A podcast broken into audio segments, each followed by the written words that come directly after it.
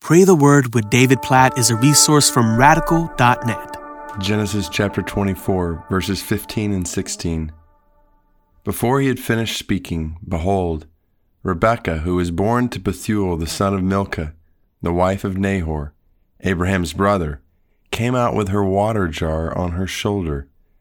The young woman was very attractive in appearance, a maiden whom no man had known. She went down to the spring and filled her jar and came up.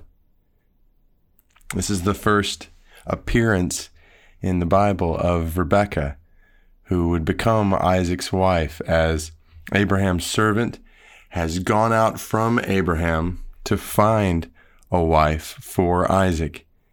And from the very beginning, we have a picture of Rebekah's beauty and really, in a deeper way, God's provision of a wife for Abraham's son, Isaac. And as I read these verses, I think about something I, I pray for my children at least once a week, every week, many times on multiple days during the week.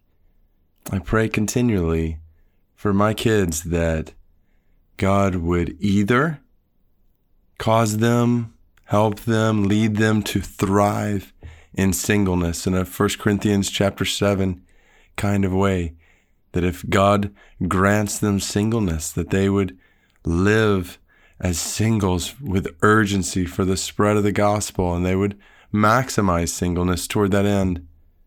Or that if God calls them to be married, that He would provide a spouse, a wife for my boys, a husband for my daughter, that loves the Lord with all their heart and soul and mind and strength and loves others selflessly. That's the two things I pray continually for a future spouse. If God so leads for my children, that this spouse would love God wholeheartedly and love them and others selflessly.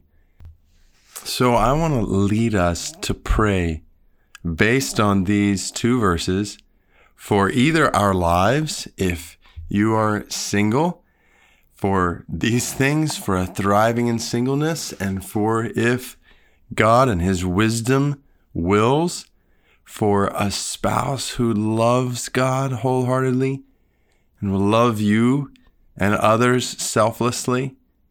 And then I want to lead us to pray for people in our spheres of influence. So maybe you're a parent with children to pray this for your children who are unmarried. Or maybe you think about single brothers and sisters around you. And I just want to lead us to pray for God's provision in either singleness or in marriage based on this picture in Genesis chapter 24 of his provision of a wife for Isaac.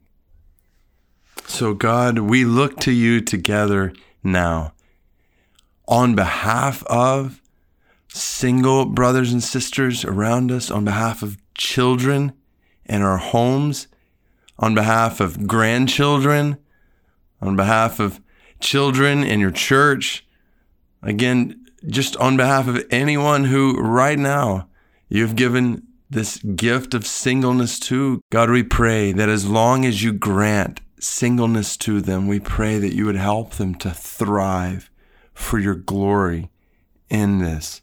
God, we pray that you would give them single minded devotion to you in a 1 Corinthians 7 kind of way, undivided affection for you, and attention to your purpose for their lives and on a day by day basis in this world, that you would spend their lives for the glory of your name, for the good of others, and for good in their life in every way.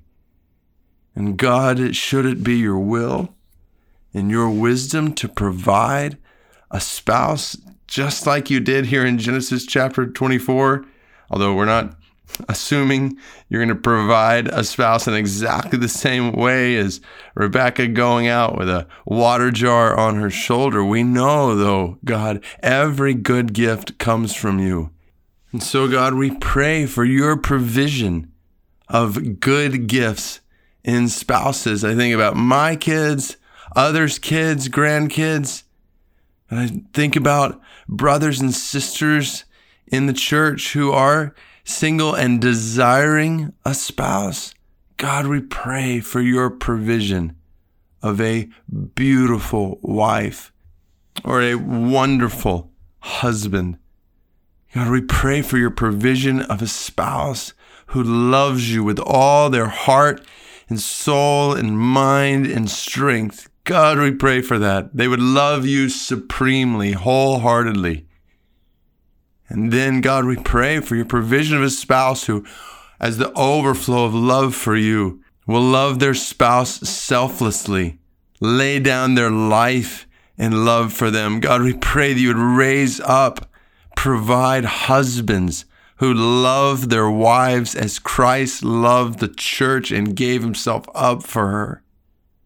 God, we pray that you would provide wives who will love their husbands as Christ loves the church and gladly honors and respects their loving leadership. God, we pray for the powerful picture of the gospel to be evident in marriages that you make a reality.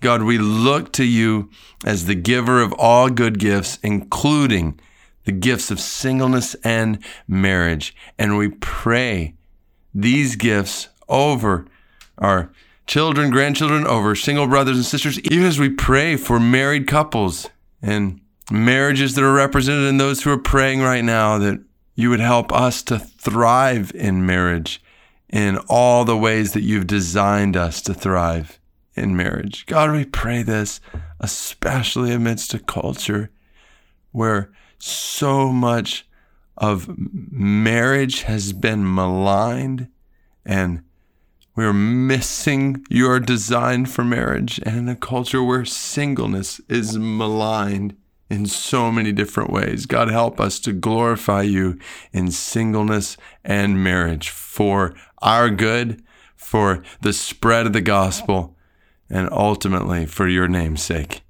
In Jesus' name we pray. Amen.